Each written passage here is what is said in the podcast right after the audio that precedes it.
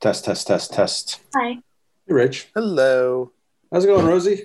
How's it going? How's everyone's voices this morning? La la la la la. See, I get to produce you guys.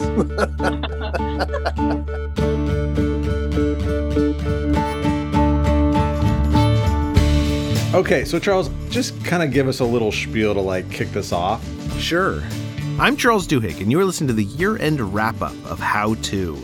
And we thought we'd do something different this week, which is that we got all of our staff who works on the show and makes the show happen together because we were going to talk about our favorite episodes and what we learned personally from making How To over the last 12 months in what must be one of the worst possible years on Earth. So, with that in mind, let's start by having everyone who works on the show introduce himself. My name is Derek John, the executive producer here in Chicago. And unlike Charles, I love dogs. Okay, so I should interrupt here to explain. What Derek is referring to is our recent episode, How to Get Your Dog to Stop Eating Your Daughter's Underwear with Jenny Slate, in which I admit to not being much of a dog person. I, I actually didn't even think we should do that episode because that sounded ridiculous to me, but it ended up being one of my favorite ones of the year. Hello, my name is Rachel Allen. I help produce the show, and I'm in Boston. And I also love dogs. Um, hi, I'm Rosie Belson. I also help produce the show. I'm currently in Wisconsin and I don't have a dog, but we have a river in the backyard, so any animals that come on through, I've always been told they're our pets and they have to stay outside. Hey, there you go. So you guys do pets right. On today's show, we're going to pull back the curtain and share more behind the scenes stories, as well as our favorite advice from 2020 and how we applied it to our own lives. And we've got some surprising updates from folks we had on the show. Stay with us.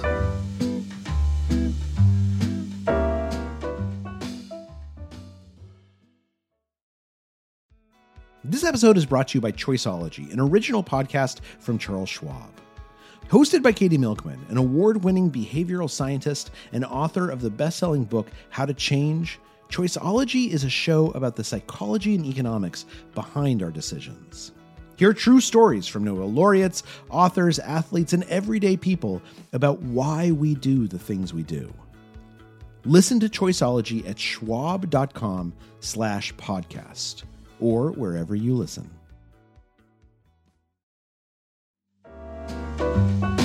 So we've done 48 episodes this year, which is a lot of advice and a lot of guidance and a lot of different callers and a lot of experts and a lot of problems.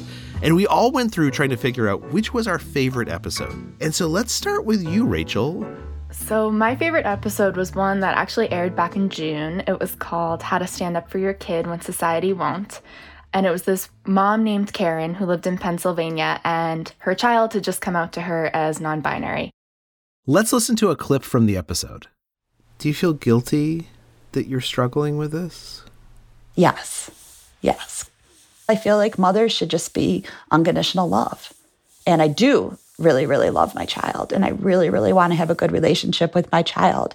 But I'm being called that I have to accept this. But I'm just, you know, it's been, it hasn't been quite two years yet. But I, I, I wish I could just flip a switch and just be completely on board with this. But I still I struggle. She was very nervous about using her name on the show. We sometimes use different names if that makes people more comfortable. But it turns out when she actually did come on the show, she used her real name. Um, she had this conversation with a woman named Lisa Del Cole, who runs this support group for parents of transgender kids. And for Karen, Lisa was really the first parent she was able to speak with who had a similar experience as her. Um, and Lisa really helped her like role play, like what can Karen say when people in town ask about her kids. During the interview, you could really like kind of feel Karen open up. And then by the end of it, she had said in like her email back to us that she's just been having great conversations more with people in town. She's much more comfortable using the right pronouns for her child. Finally, we heard, I think this was like a month ago or so, she actually went on um, a national TV show, the Tamron Hall show, with her child. And so that was just really a great moment to see her go from really wanting to keep herself so secret to then talking about it so publicly um, and really trying to help other parents too. One of the things that struck me about that episode was that Karen just so clearly like was was desperate for help. And so just to have someone else tell her how how to think about it and that it's okay and that she can navigate through it, she just felt so relieved at the end of the episode. Yes, she came in feeling so guilty too, um, because she had said the episode that really made her even write into the show in the first place was another one called How to Get Your Mom to Accept You, which Karen kind of saw herself in that. That's definitely one of my favorite aspects of making the show, I think, is when we kind of create those connections with like the people who come on the show and then our listeners. Yeah. So Lisa, who was our expert for that, actually wrote in and said in this support group she runs for parents, one of the parents in their like introduction brought up the fact that they had listened to this podcast about a mom who had a non-binary child, um, and it turns out it was our podcast that Lisa was on, and they didn't know it was Lisa. They had just listened to it and brought it up. That's great. So, a little plug for if you like one of our episodes, tell a friend. It works. Okay, so Rosie, what about you? What are you what was one of your favorite episodes from the past year? Uh, my favorite episode was How to Survive a Public Shaming with Katie Hill. So, former Representative Katie Hill sort of came on the podcast. She wasn't a traditional listener in the way that she was asking for advice, but she was more sharing and reflecting on what had happened to her while in Congress. Let's listen to a clip. Do you remember when that kind of hit you where all of a sudden you just felt shame?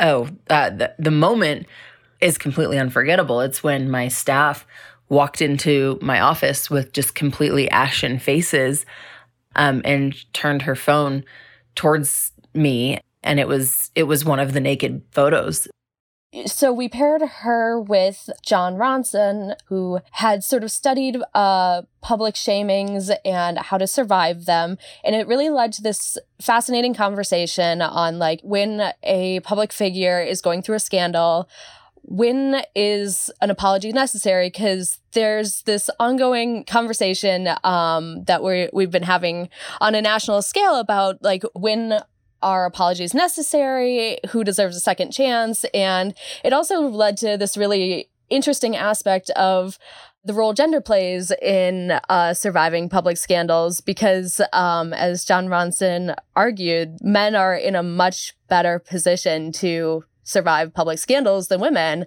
Well, one, one of the things that struck me is that you know, hearing her perspective, I think that sometimes you have that we all have this bias that when someone is like in the news that way, you think to yourself like, "Oh, they must be prepared for this," or the, or they mm-hmm. must have a team around them that helps them manage this emotionally and logistically. And but no, you realize like, oh no, these are just normal people whose lives just get destroyed in a moment. You know, she is such a complicated figure, which I think made it made it really fascinating. And I think Rosie's right. Like, hopefully, this is something that not a lot of folks in our audience can can relate to. But at the same time, there's a really nice insight I thought that, that came out of that that episode at the end, which is that we all in some ways are culpable when we share this stuff on social media. And like that was actually a lesson that I think I sort of took away from it to think twice before you, you know, pile on someone on Twitter.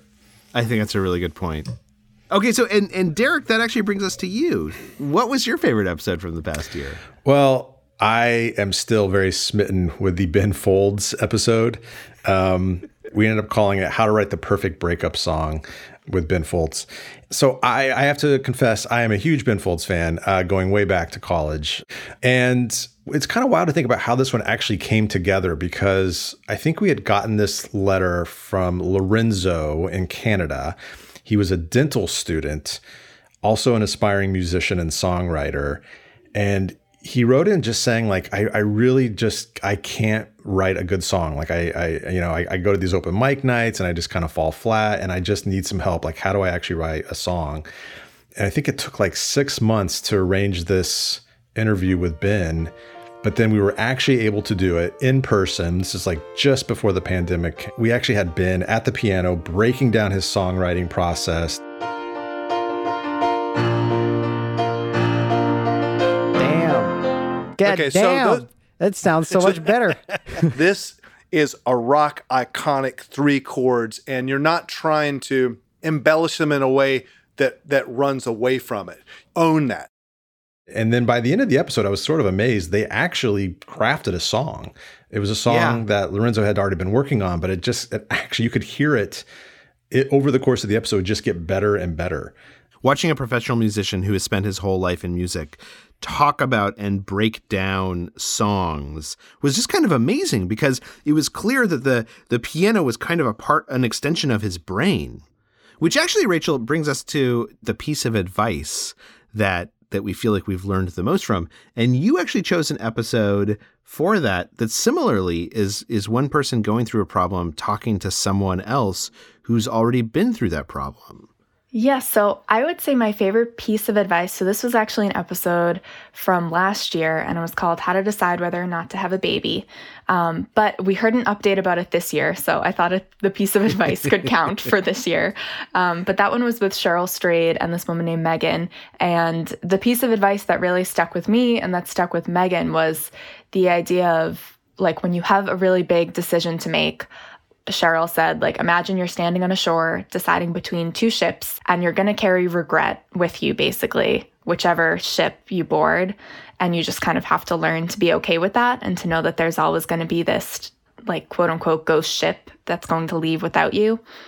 But even just acknowledging that she was going to be giving up something kind of was freeing for her and for her husband. through the process of the podcast, we sort of ultimately decided, yes, we would, you know, go forward. And, you know, now I'm sitting here talking to you with a sleeping baby on my lap. You know, it, it seems like a weird thing to say, but a little podcast and the wisdom that was shared by that, partly as a result of that, there's a new person in the world, and that's pretty cool. And so I think I stress a lot about making decisions, but kind of having that freedom of, okay, either way, you're going to regret something and lose something, but that's okay. But I hope I keep carrying that with me too when it's like bigger decisions. I think it is right that like no decision is perfect. That you're still going to make decisions that have costs. Like even if you maximize for the the best you can for your happiness, you're still going to actually have some things where you end up saying like gosh, I wish I'd looked a little bit harder. That that sense of regret is actually part of making decisions. And it doesn't mean that you've made the wrong decision. It just means that you're human. Wow. Mm-hmm. You're good, Charles. You should host a podcast. It's only because after this this gets edited, I'm going to sound a lot better. I know. I've never been on the other end of it. I feel so heard.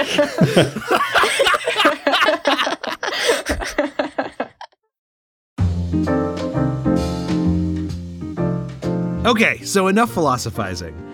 Let's take a quick break, and when we come back, we'll hear about what's happened to some of our listeners, like the guy who owns a family business and wanted to fire his daughter.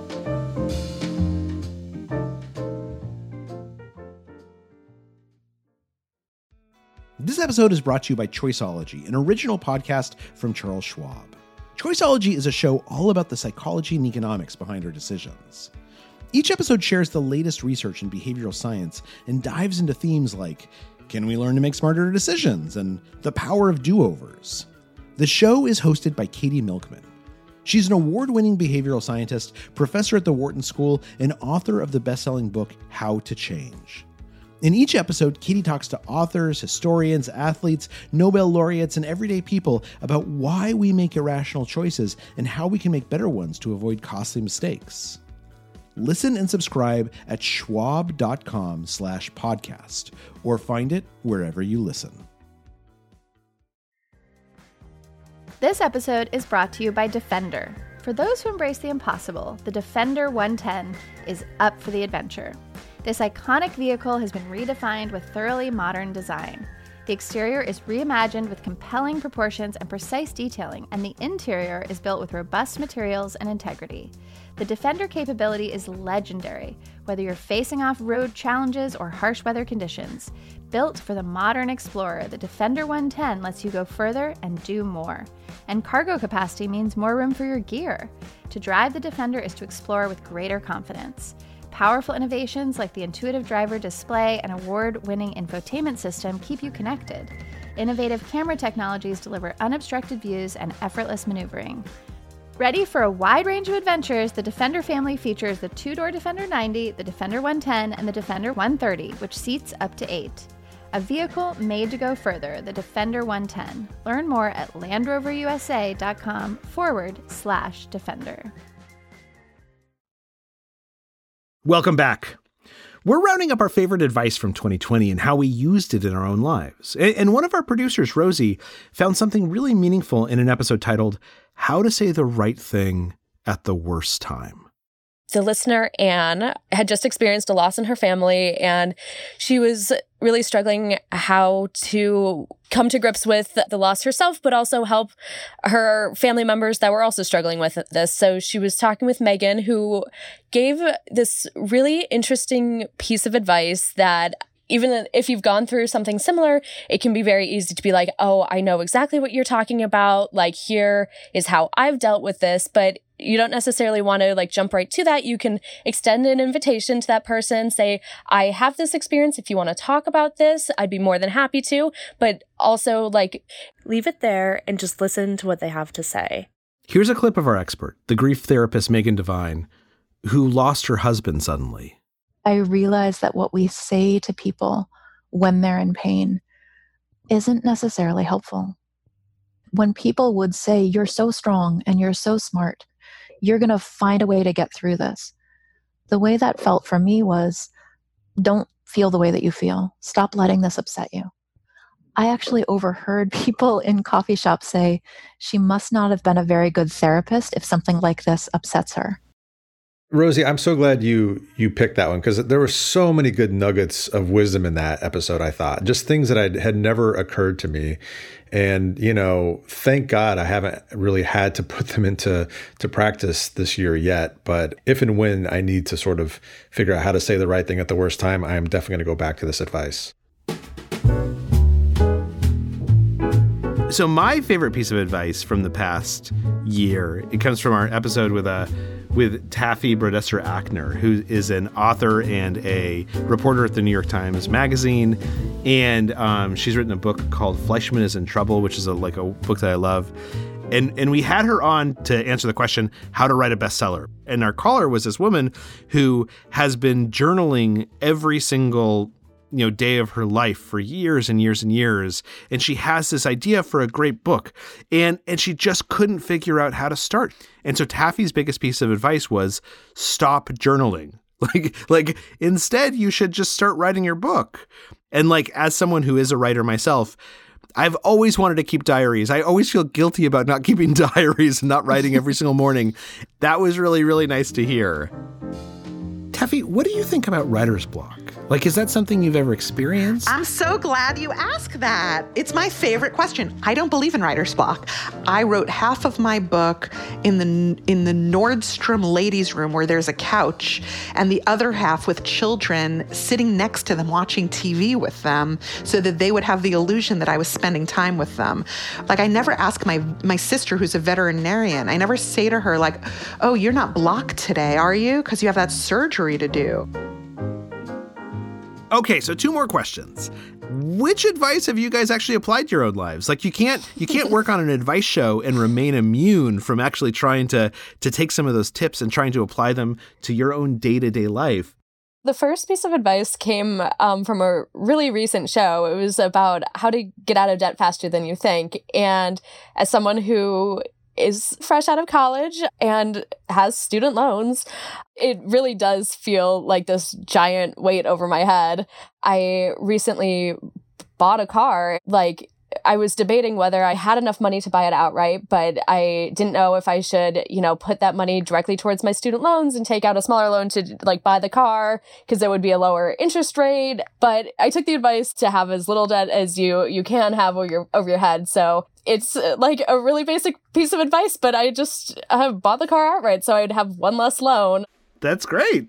Rachel, what about you? Like, what what piece of advice did you uh, end up adopting into your life? So, this one has actually come up a lot, and Charles, I've heard you say this a lot too. But basically, reward yourself for trying to build new habits. And this came up in two episodes in particular that stood out in my mind. One of them was called How to Stop Procrastinating, and later in another episode called How to Actually Lose Weight and Keep It Off. In that episode, our, our expert, Katie Milkman, said somewhat of a similar thing of when you're trying to make yourself exercise like only watch a tv show then that you don't allow yourself to watch any other time or only listen to a podcast then um, as you're doing this difficult thing.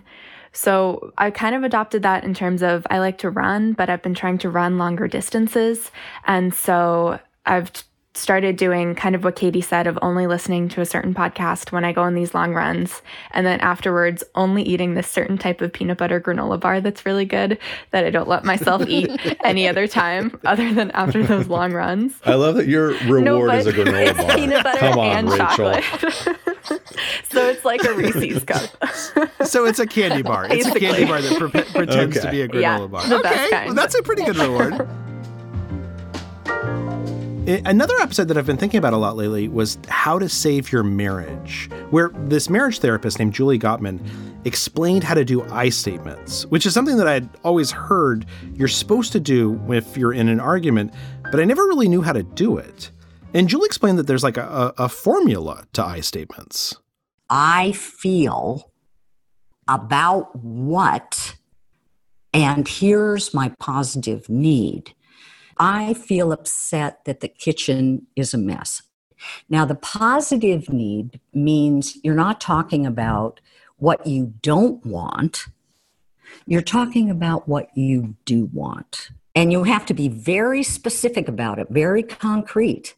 I would love it if you could pay the bills by next Monday. That would take a load off my plate. Okay.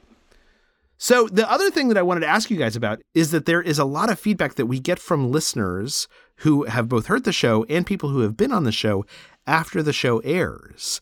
So, like, what have we heard from listeners? I mean, we've gotten so many. I will say two of my favorites that have always stood out were in response to our episode, um, How to Find Your First Kiss at 38, in which it was about this woman named Sharon who was 38 and had never been kissed. Um, and we set her up with a matchmaker to kind of talk about what she can do differently with dating, etc. Um, and so we actually got two emails after that from two men in their 40s who said they also had never kissed anyone and that they really just empathized with Sharon and that they enjoyed hearing her story. And did you introduce either of them to Sharon? Like, is there any? No, I didn't. But I thought about it. if, if we become a matchmaking show, maybe. And and so there's one episode in particular that like I keep on thinking about, which is um, how to fire your daughter, where Kyle had reached out to us because he really wanted to fire his daughter. Like like his daughter was working for him in his insurance company. He thought he she was doing a terrible job. He wanted to fire her, but he just couldn't figure out whether he should or how to do it. Did we ever hear back from him? I mean, I think almost a year to the day later, we just got a, an email from him like a month ago saying he had actually finally done it. And actually, Rachel, you you Mhm. spoke with him a yes, little bit, Yes, I right? did. one Friday she did not show up and I texted her and finally just said basically you cannot work here anymore. She did come back, you know, and say, You're right, I just can't work there. And so she's moving forward. She has, you know, posted her resume on a few job boards. Certainly I'm disappointed and frustrated, but I I'm not mad, and I do want to see her, and I do want to have a relationship, and you know I love her. She's my daughter, and I just wish the best for her. But yeah, I guess to kind of end Kyle's story, he's hoping to kind of bring her back um, to the company maybe someday. So who knows? Um, another email that I thought was really moving was from our episode, um, How to Kick a Meth Habit. Um, and our listener was this man, Jason, who had been struggling with a meth addiction for many years and was now recovering and was kind of figuring out how he could get back custody over his kids and just kind of turn his life around. Um, and so his 13 year old son actually wrote into us after the episode and said, You know, I loved hearing how hard my dad is working to get back with us, and I'm really proud of him. Um, and Jason wrote us as well about how many people in his town kind of was like, oh, hey, I thought really differently of you after hearing this episode and realizing what you're going through. And that seemed Yeah. pretty, pretty positive for him and his recovery. That's really nice. Yeah, when, when his like 13 year old son wrote in to say how much this had kind of changed his life, it was really, I mean, that that's that's that's why you get up every day, you know. It's just kind of like not to not to be too corny, but I feel like if our show can change even one life like that, that's that's pretty amazing.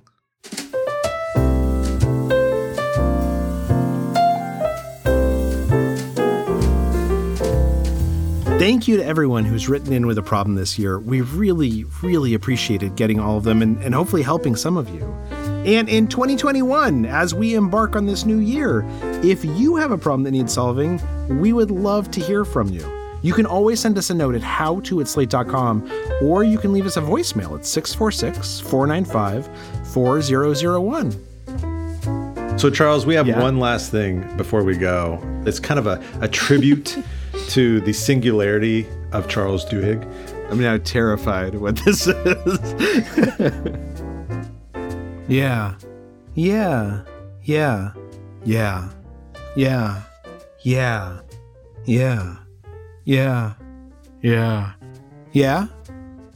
I found your your podcast and started listening and I, I thought that your affect is, is just amazing. I, I really appreciate it. That yeah that you do. Um, I don't know if they teach you that in journalism school. Um, That's very nice of you. Charles, can I get a yeah? Like that really soft, like yeah. Oh, yeah. I want you to know my wife has never, ever appreciated that. So I really appreciate it, Dottie. so that was Donnie, our listener from Kansas City, who was trying to find a new career, and uh, yeah, I, I, love that he he recognized that that little verbal tick of yours. Uh, and and I have to say, all of those yas that you heard in that little montage, I think all of those came from that one episode. So, are you serious? Wow. I'm totally serious. Yeah, yeah, yeah you're right. I know. once you hear it, you can't, unhear it. How To's executive producer, as you heard in this episode, is Derek John. Rachel Allen and Rosemary Belson produced the show, and Merritt Jacob is our engineer. Our theme music is by Hannis Brown. June Thomas is senior managing producer, and Alicia Montgomery is executive producer of Slate Podcasts. Gabriel Roth is Slate's editorial director of audio. Special thanks to Asha Saluja. I'm Charles Duhigg. Thanks for listening this year, and have a great, great 2021.